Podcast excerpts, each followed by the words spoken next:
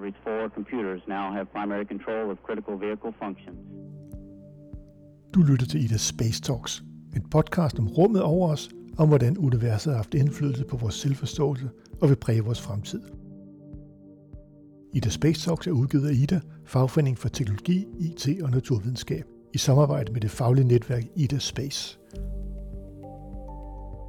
Mit navn er Tino Tønnesen, og det er mig, der er vært på Ida Space Talks.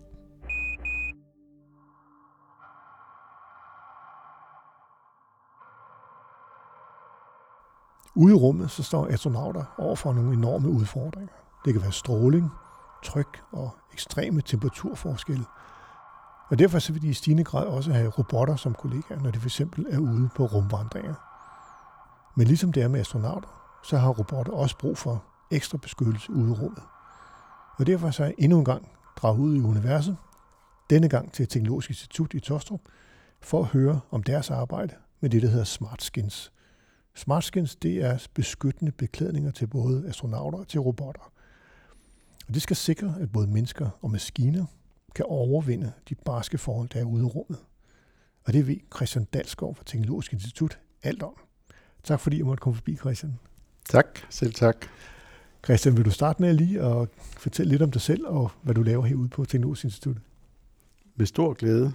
Jeg har en baggrund fra elektronikverdenen, oprindeligt uddannet akademiingeniør fra Danmarks Ingeniørakademi. Øh, jeg etablerede en virksomhed i 2004, øh, som arbejdede med smart textiles. Og øhm, i den forbindelse blev vi nødt til at afsøge området for, hvor sådan øh, intelligent tøj kunne anvendes. Øh, og det er klart, at øh, et af de områder, hvor man hele tiden er i front på, på teknologiudviklingen, det er inden for rumfart og vi tænkte, jamen, øh, øh, hvis andre kan, kan vi så ikke også. Øh, jeg har aldrig nogensinde haft en øh, tanke om, at øh, det skulle lykkes at, at komme i gang med rumfart, men øh, øh ESA øh, på det tidspunkt øh, lavede nogle åbne kald, øh, fordi de gerne ville have nye aktører ind. Det var jo meget øh, de store systemleverandører, Thales, øh, øh, ja, også danske virksomheder, store danske virksomheder som Therma for eksempel, øh, der sad på rumfart. Øh, og der var der et ønske om, at man, man ligesom bredt øh, porteføljen ud. Mm. Og vi var i konkurrence med virksomheder i hele Europa. Vi troede, øh, vi havde ikke en chance. Men der hittede et, øh, en udfordring fra ESA, som vi synes var rigtig, rigtig spændende, nemlig at øh, astronauter træner på rumstationen. Jo. De bruger to, to og en halv time hver dag. Og øhm, de fortalte os, at øhm, der var faktisk ikke nogen, der helt vidste præcis, hvor effektiv den træning var. Kunne det lade sig gøre at skære den ned til halvanden time, okay. og så bruge øh, tiden, den resterende del af tiden, man sparede, på videnskabelige eksperimenter i stedet for at lave fitness. Så det har få mere arbejde ud af astronauterne? Det var simpelthen for at få mere øh, arbejde ud, for, ud af astronauterne, men også fordi øh, man jo bruger rumstationen som et, øh, et forskningslaboratorium, og jo mere man kunne vide om uh, den menneskelige fysiologi ved at monitorere den her træningsindsats, uh, som astronauterne lavede, jo. Uh, jo bedre. Og der uh, lavede man et åbent kald med idéer til, hvordan man skulle måle øh, metabolismen i, i musklerne, altså hvor meget forbrugt øh, musklen under arbejde. Og øh, vi søgte, og vi søgte, jamen, øh, hvordan søren kunne man, øh, kunne man måle det, og vi fandt ud af, at en af de metoder, der blev anvendt, øh, godt nok på hjernen til at måle metabolisme, det var nær infrarød spektroskopi, mm. og øh, det bød vi ind til, øh, til ISA med, Øh, samtidig så vidste vi, at øh, det at måle musklens arbejde, altså EMG-signalet, at det var, øh, det var også en parameter, der var vigtig for at forstå, hvordan øh, en, en træningsindsats var.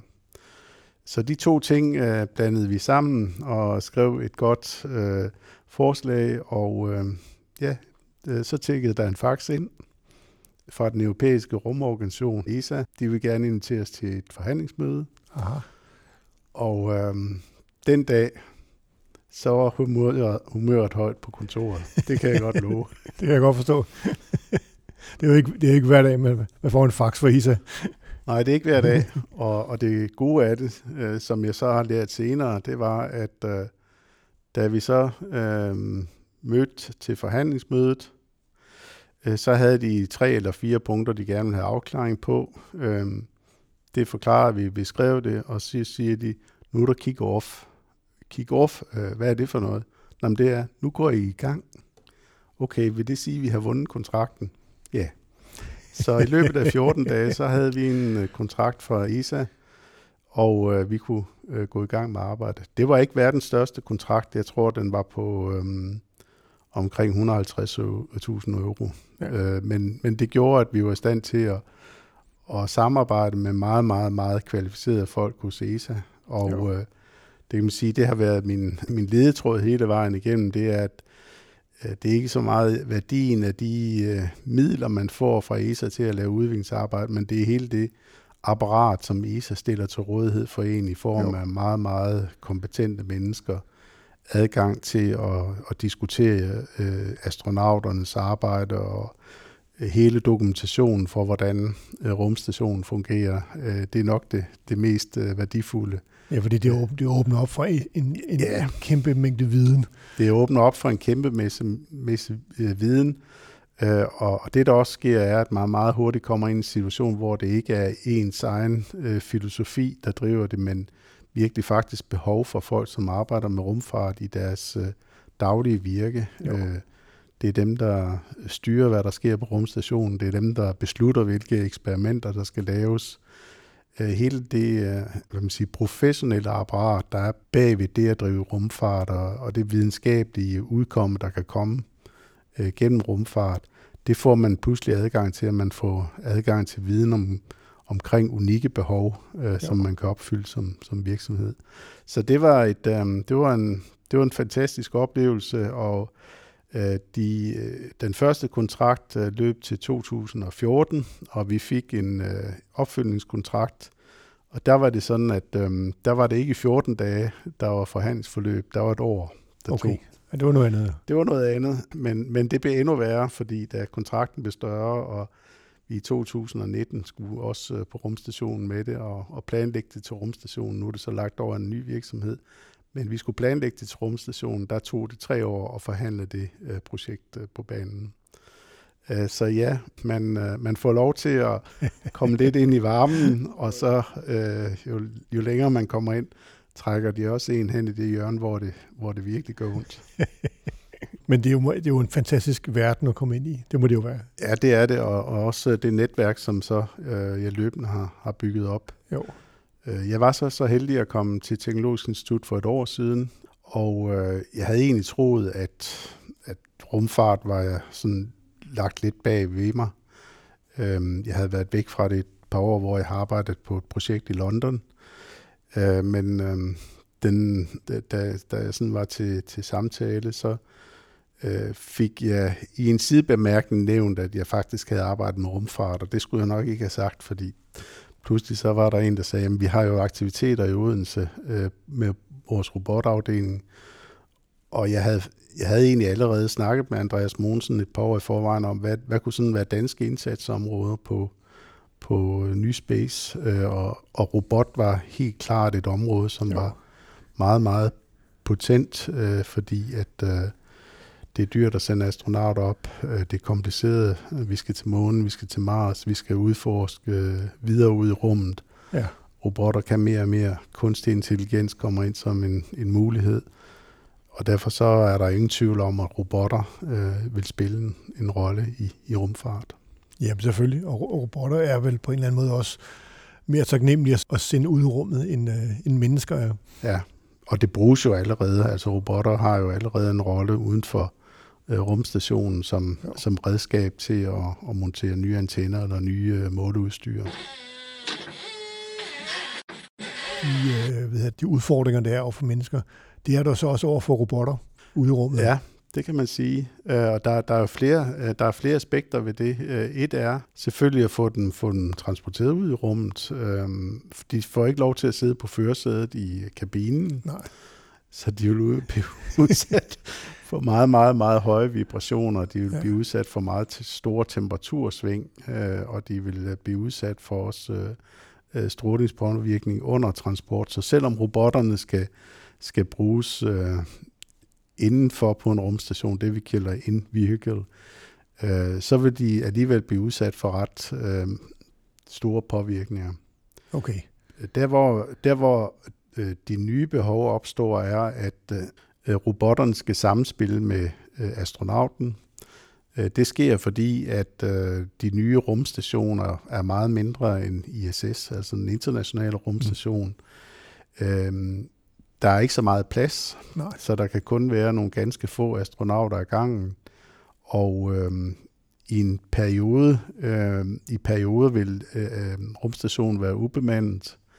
Så det eneste redskab, man har rent faktisk til at lave vedligehold, øh, skifte filtre, ændre elektronikken, montere slanger, øh, det vil være gennem øh, robotadgang, enten det sker remote øh, fra, fra jorden som styret robotter, eller at robotten i en eller anden grad kan samspille med astronauten. Og der er det klart, at øh, robotten skal være sikker. Jo. Den skal beskytte øh, astronauten mod at komme, komme til skade. Den skal også beskytte udstyr mod at blive beskadiget.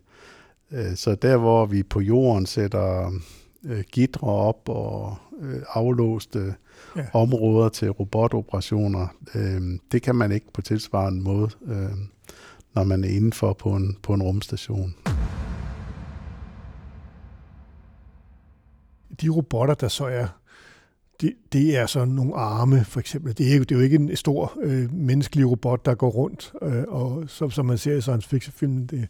Ja, det er faktisk ikke, øh, det er faktisk ikke helt rigtigt, fordi at, øh, at vi, kommer, vi kommer ind på det her med, med øh, ekstra vehicular robotter, ja. altså uden for rumkapslen, øh, okay. eller uden for øh, øh, rumstationen. Det kommer, vi, det kommer vi også ind på øh, fordi vores smart skin kan kunne anvendes begge steder. Men, men indenfor på en rumstation vil man rigtig gerne lave øh, en masse af det vedligehold gennem robotter. Og, øh, NASA har arbejdet med noget, der hedder Robonaut, øh, som er den her store okay.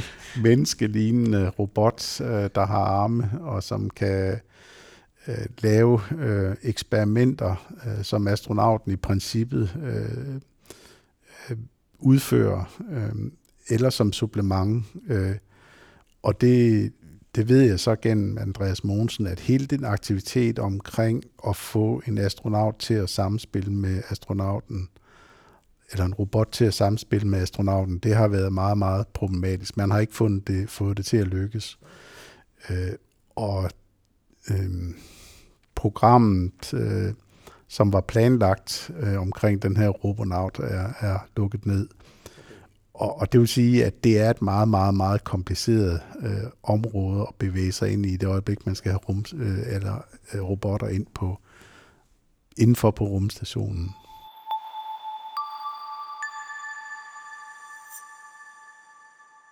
Lad os tage fat på det her med, med smart skins. I har lige vundet en, en ny kontrakt med ESA. Prøv at fortælle mig lidt om det.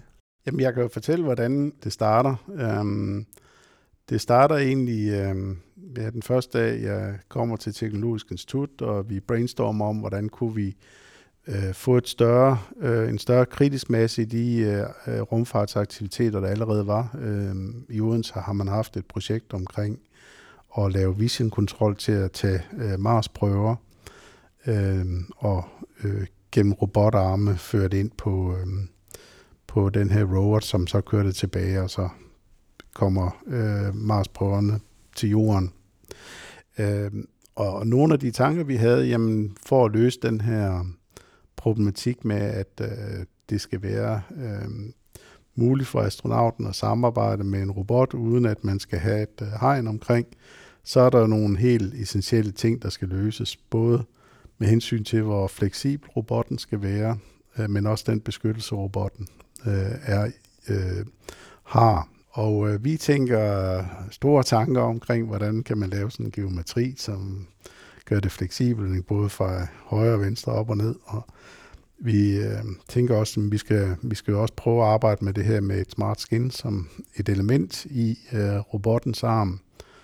Øh, vi pitcher projektet til ESA og øh, får så at vide, at jamen, det her med at lave geometrier og en, en fleksibel arm osv., øhm, det kunne vi godt lægge væk.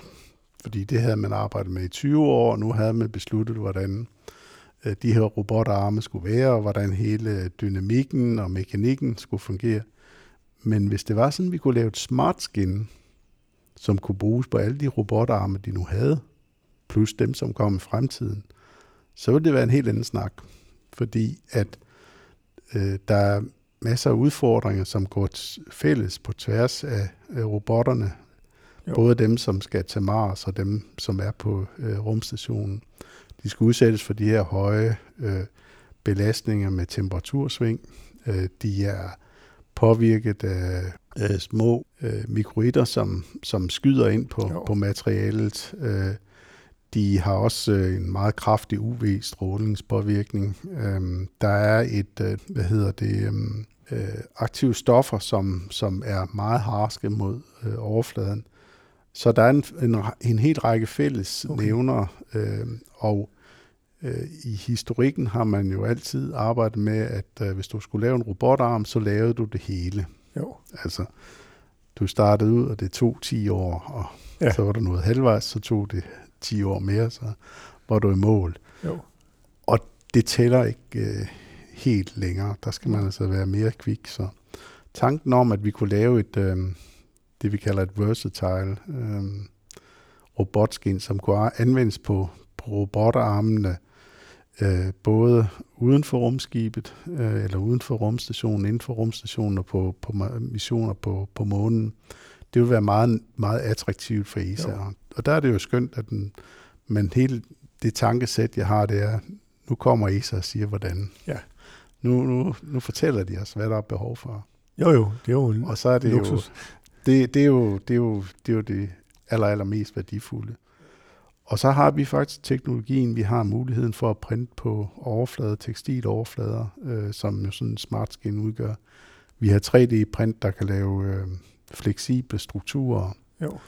Øh, vi har robot-ekspertise øh, i Odense hos øh, Teknologisk Institut, som, som ved, hvordan det skal integreres. Så tanken var jo lige frem at, at føre, det, føre det videre, og det fik vi en rigtig, rigtig stor feedback fra ESA på, at det var de meget interesserede i at have et forslag på. Og det har så, jamen det har så frem og tilbage, og så um, på et tidspunkt siger de, det vil vi gerne lave en kontrakt på.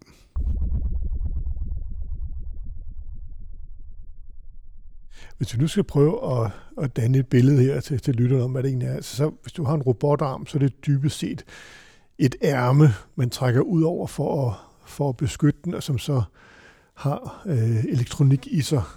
Ja, hvis du nu har en robot, så kan man sige, at den består af en motor. Den består af nogle metalpinde, som svarer lidt til vores øh, led og knogler. Ja. Altså noget, der har en afstand, som har et punkt A og et punkt B, og så bevæger sig A og B så afhængig af motorstyringen. Jo. Øh, men når vi nu øh, taler om, om mennesker for eksempel, så ved vi jo, at øh, øh, hvis vi støder på et eller andet midt på armen, så er det jo lige så vigtigt at vide, så hvis det er ude på, på spidsen jo. af fingeren, at vi, øh, vi møder den modstand. Øh, så det at kunne, øh, det at kunne putte intelligens ind i et øh, cover, ind i et øh, skin, man putter ud på robotarmen, der har en distribueret øh, sensitivitet over for stødpåvirkninger eller over for påvirkninger, der kan være, at man kommer tæt på et, øh, på et metal eller kommer tæt på et, øh, et, et, en menneske eller noget andet. Øhm, det, er jo en, det er jo en meget, meget vigtig information, og den kan du ikke bare putte ind i selve metalgitterstrukturen nej, nej. Øh, på robotten. Den skal du have, skal du have fanget omkring den. Det er altså en form for følesans simpelthen. Ja, som, ja. Altså, det, det, som vi tager helt naturligt, at vi kan mærke, hvis, hvis armen rammer et eller andet, så er vi opmærksom på det. Ja, ligegyldigt om det er underarmen, om det er tæt på håndledet, eller ja, ja. det er tæt på, øhm, på ledet. Så ja, det at man kan lave en, øh, en, en sensor, som øh, føler stødpåvirkning, eventuelt at man kommer tæt på, på andet udstyr, øh, mm. uanset hvor i armens længde det måtte være.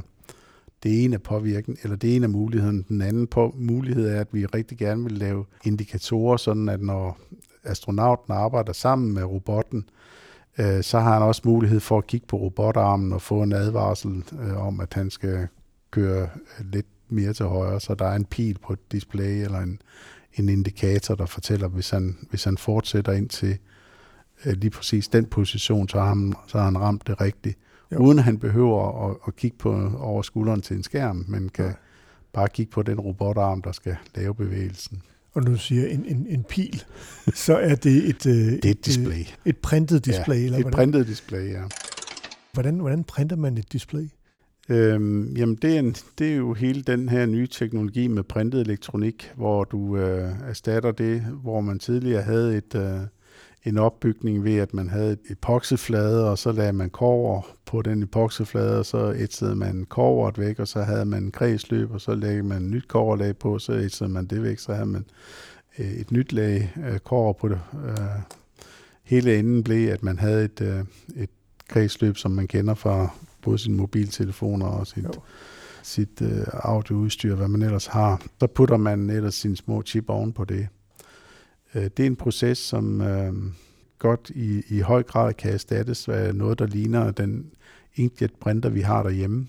I stedet for at pente øh, blæk og øh, små farver af, af dyr, øh, så printer man simpelthen de elektronikbaner på øh, ved, ved hjælp af sølv øh, eller kover. Det gør man så på en folie.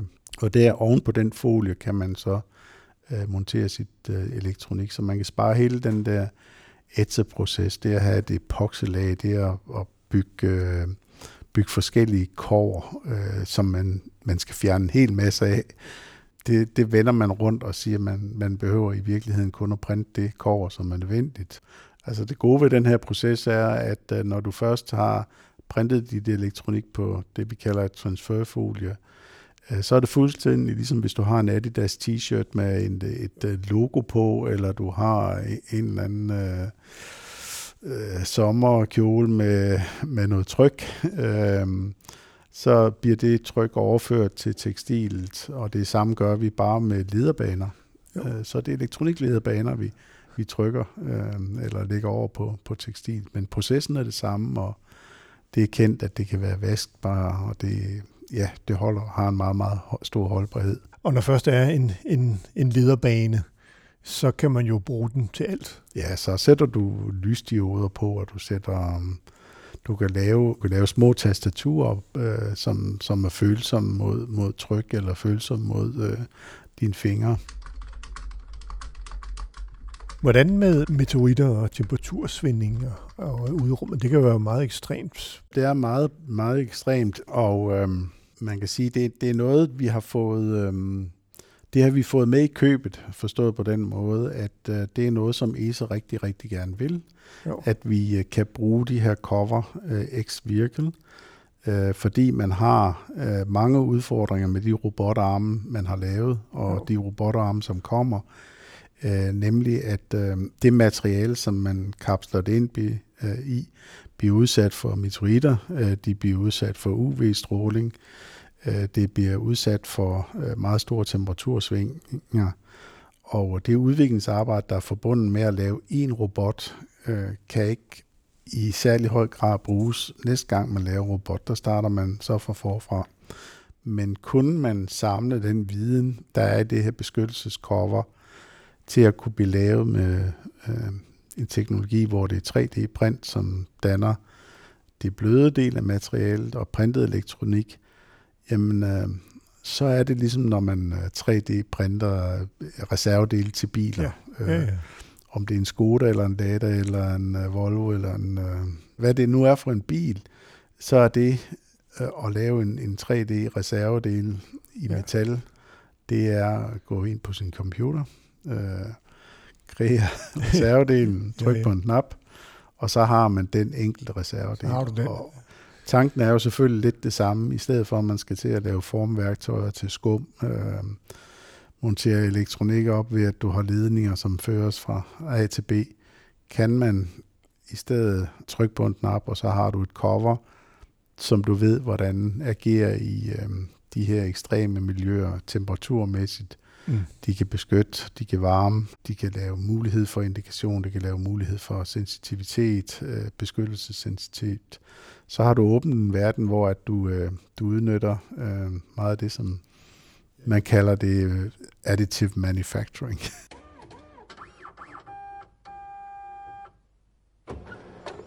Du har fortalt om, om blækket, og det bruger man til at printe kredsløb med.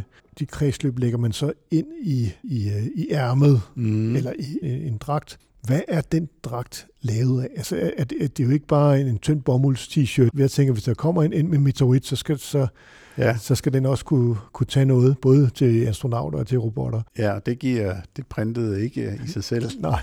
løsningen på. Uh, man bruger, um, man bruger uh, nogle amidmaterialer i dag. Um, der er noget, der hedder Beta Cloth, som, som egentlig er brandnavn, men ja. det, det er grundlæggende fiberglas, som man væver. Ja. Det er meget, meget stærkt mod de her meteoritter. Uh, man bruger det også uh, uden på, på den rumdragt, den egentlige rumdragt, som astronauten har på. Så det, det, det er fiberglas, man, man væver sammen. Det andet er kevlar, Øh, nogle kender måske kævler fra skudsikre veste. Noget af det samme er også på brandmandsdragter, øh, hvor det kan gå op i meget, meget høje temperaturer. Oh, ja. Så er det et lidt andet øh, brand name, øh, men de her amidfibre er grundlæggende de samme. Okay. Øh, man bruger også nogen, øh, som er et japansk brand, der hedder Cylon, og alt det har været brugt allerede i, øh, i rumfartsindustrien. Okay. Øh, og vores håb er selvfølgelig, at vi kan tage øh, en del af det materiale, grundmateriale, øh, og så bygge elektronikken oven på det, jo. og bygge det beskyttende lag, øh, det stødabsorberende lag under det. Mm. Øh, men der er ingen, der siger, at vi ikke må tænke ud af boksen. Så nej, nej. Hvis, hvis vi støder på noget materiale, øh, som, som kan danne den her overflade, ja. øh, og give, give den beskyttelse, så, så er jeg sikker på, at så det bliver, øh, blive værdsat. Men det er også noget, I forsker i herude, så? Ja, altså materialer, som har alle mulige nye karakterer, øh, af noget, som Teknologisk Institut forsker i og arbejder med. Og, og meget af det er også øh, drevet af, af den her grønne omstilling. Øh, altså kan man, kan, man, kan man bruge materialer på en måde, sådan at øh, det er mindre ressourcekrævende at udvikle, og mindre ressourcekrævende at fremstille, nemmere at genbruge. Øh, så, så ja, det er, det er materialeudvikling i sin essens. Man kan sige, det er nogle ekstreme forhold, som materialet skal kunne, skulle holde til, ikke? så det er jo udfordringen, den er der øh, lige for. Ja, og det er jo også øh, motivationen for, at øh, en, en institution som Teknologisk Institut øh, vil arbejde med rumfart, det er, at der, der er et potentielt spin-off til, til mange andre områder. Det, jo kan man ikke øh, ligesom grundforskning sige på forhånd, hvad ender med, men øh, øh, alle historier og erfaring viser, at på en eller anden måde bliver, bliver, det, bliver det omsat til, til brugbare resultater.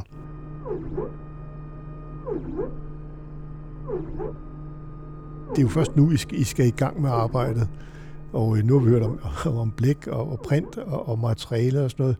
Hvordan går man i gang med sådan et projekt her, og, og hvordan, hvordan øh, tester man det? Sender I det med op? Eller står I med nogle meteoritter og kaster mod, mod, mod en t-shirt og, og siger, at det virkede, eller det virkede ikke? Eller, hvordan, hvordan, hvordan, hvordan tester man sådan nogle ting? Ja, altså, der er jo der er nogle test, vi kan, vi kan udføre, og så er der nogle test, vi ikke kan udføre. Øhm, vi kan udføre en del af de test, der, der handler om temperaturudsvingninger. Jo. Det, det er klimaskab, det, det kan man det kan man klare. Man kan teste øh, UV-indstråling, hvor, hvor, meget, øh, hvor meget påvirker det. Øh, det er jo noget, som man allerede i dag bruger i, i tøj for at teste, hvor lang tid holdbarheden er af tøj, så UV påvirker man det. Så er der det her med meteorit-påvirkning. Det kan vi ikke, det kan vi ikke teste øh, som sådan. Og øh, derfor så, så vil sådan et projekt her også være øh, bygget op i nogle faser, hvor man så bliver nødt til enten på, øh, fra starten og, øh, og regne sig frem til, øh, om, om den her påvirkning, mitoiderne øh, har, i hvor høj grad det vil, øh, det vil være skadeligt for materialet. Eller også må man bruge nogle af de materialer, som allerede er testet i rummet, og hvor at øh, man har en, en, en vidshed for, at øh, de er stærke nok og robuste nok. Jo. Øh, og det er de tre, det er de tre veje, veje, man kan gå. På det her tidspunkt øh, vil vi kun udvikle demonstrationstyper, som skal anvendes til rummet. Mm. Øh, det at sende det ud til rummet er en, en anden historie, også økonomisk. Øh, Selvfølgelig. Og også det at få, øh, få afprøvet mange andre elementer end, end lige deres egenskaber. Det er også, øh, hvilke sideeffekter har det. Øh, det, jo. Det er jo typisk sådan noget med udgasning af materialer. Øh, hvis du har et materiale, der udgasser, så er det ikke et problem på jorden, fordi vi har en hele tiden en cirkulation af luft, jo, jo, og der er en tyngdekraft, som enten trækker det ned på grund af, at det er koldt, eller løfter det op på grund af, at det er varmt. Men det har man ikke ude i rummet. Der har man ikke nogen øh, cirkulation. Man har faktisk slet ikke noget. Man har en lille smule, øh, øh, lille smule gasser, men meget, meget, meget, meget, meget, meget tynd, ekstremt tynd øh, atmosfære. Og derfor så er der slet ikke cirkulation, så varmetransport og alle mulige andre former for transport, vi kender på jorden, øh, det eksisterer ikke i rummet. Og, og det her udgasning er et problem, fordi hvis det står og damper af, kan det danne sig nogle små skyer, og de kan være eksplosionsfarlige. Så udgasning er et af de ting, som er rigtig, rigtig vigtige. Men det vil vi heller ikke lige umiddelbart kunne måle. Nej. Øh, ESA har nogle udstyr, der gør, at vi kan få nogle klimakammer øh, stillet til rådighed, sådan, som kan bruges til at teste. Jo. Men ja, der er noget, som ikke, ikke vil kunne komme med i første omgang. Let's get it on. Jeg kan se, at tiden er, tiden er ved at være gået. Hvis vi nu skal kigge på fremtiden inden for øh, smart skins, hvad er potentialet så? Og hvis du skal tænke vildt, hvad, øh, hvad skal jeres smart skin så bruges til at kunne måle? Og, og øh, vi har været inde på det med, at, at robotten faktisk skal kunne føle, hvis den, hvis den rammer et menneske. Mm. Hvad mere? Jamen altså, mm, jeg vil, jeg vil mene, at øh, hvis man kan løse øh, en god del af de problematikker, der er omkring øh, varmetransport fra led, motorer, elektronik i robotarmen, føre det ud på et smart skin overflade, og øh, i og med, at der kun er en varmetransport gennem ledning, så vil den der meget store overflade kunne bruges til at, at stråle varme ud. Hvis bare hele den problematik kunne løses med et smart skin, så ville det være et kæmpe potentiale, fordi så vil det være noget, man vil bruge på alle robotarme, og forhåbentlig vil man også bruge den samme teknologi bygge det op med 3D-print som stødabsorberende materiale, lægge det op som printet elektronik på en overflade, øhm, og øh, det vil kunne gøre, at øhm, også nye operatører inden for, øhm, inden for space ikke nødvendigvis skal til at opfinde den dybe tallerken, men kan, kan lave robotarme, der har den rigtige dynamik, den rigtige mekanik, øh, det rigtige formål, og så addere et uh, smart skin til, som som kan beskytte den, uden at de nødvendigvis selv skal til at, at, at lave hele den udviklingsarbejde og forståelsesarbejde, der er på den del. Ja. Så man kan sige, det, det skulle gerne være sådan en, et supplement til en robot, som gør det attraktivt for robotleverandører til rumfartsindustrien, øh, og kunne bruge det her som en komponent, ligesom de køber motorer, og ligesom de køber aluminiumsprofiler, og ligesom de køber øh, måske færdig elektronik, men at de ikke øh, har brug for at udvikle alt det alene selv. Så det vil være drømmen. Og hvornår øh, når I den, tror du? Det har jeg nok et rigtig godt billede af, fordi det har jeg jo erfaring med, at det tager en 10-årsperiode. okay. så inden for 10 år? Ja, men så skal man også vide, at, at rumfart er jo en, en rivende udvikling, jo. så det, der før tog 10 år, det skal tage to år nu. Så det kan godt, det kan godt uh, blive hurtigere. Det kan ja. godt ske, at det kan accelereres uh, under de rette betingelser. Fantastisk, Christian. Jeg synes, det har været uh, rigtig spændende at, at høre om, og jeg uh, glæder mig til at følge det tak skal have. I, i, i de næste 10 år. Tak fordi jeg må komme forbi. Selv tak. Du har lyttet til Ida Space Talks. Du kan også følge os på Facebook i gruppen Ida Space, og her kan du også deltage i debatten om alt inden for rumfart. Du kan også skrive til mig på trt hvis du har et emne, som du synes, at vi kan tage op. Og du kan abonnere på podcasten via din favorit podcast udbyder. Ida Space Talks er en af flere podcasts, der udgives af Ida, Fagforeningen for Teknologi, IT og Naturvidenskab. Og du finder alle Idas podcasts på ida.dk-podcast.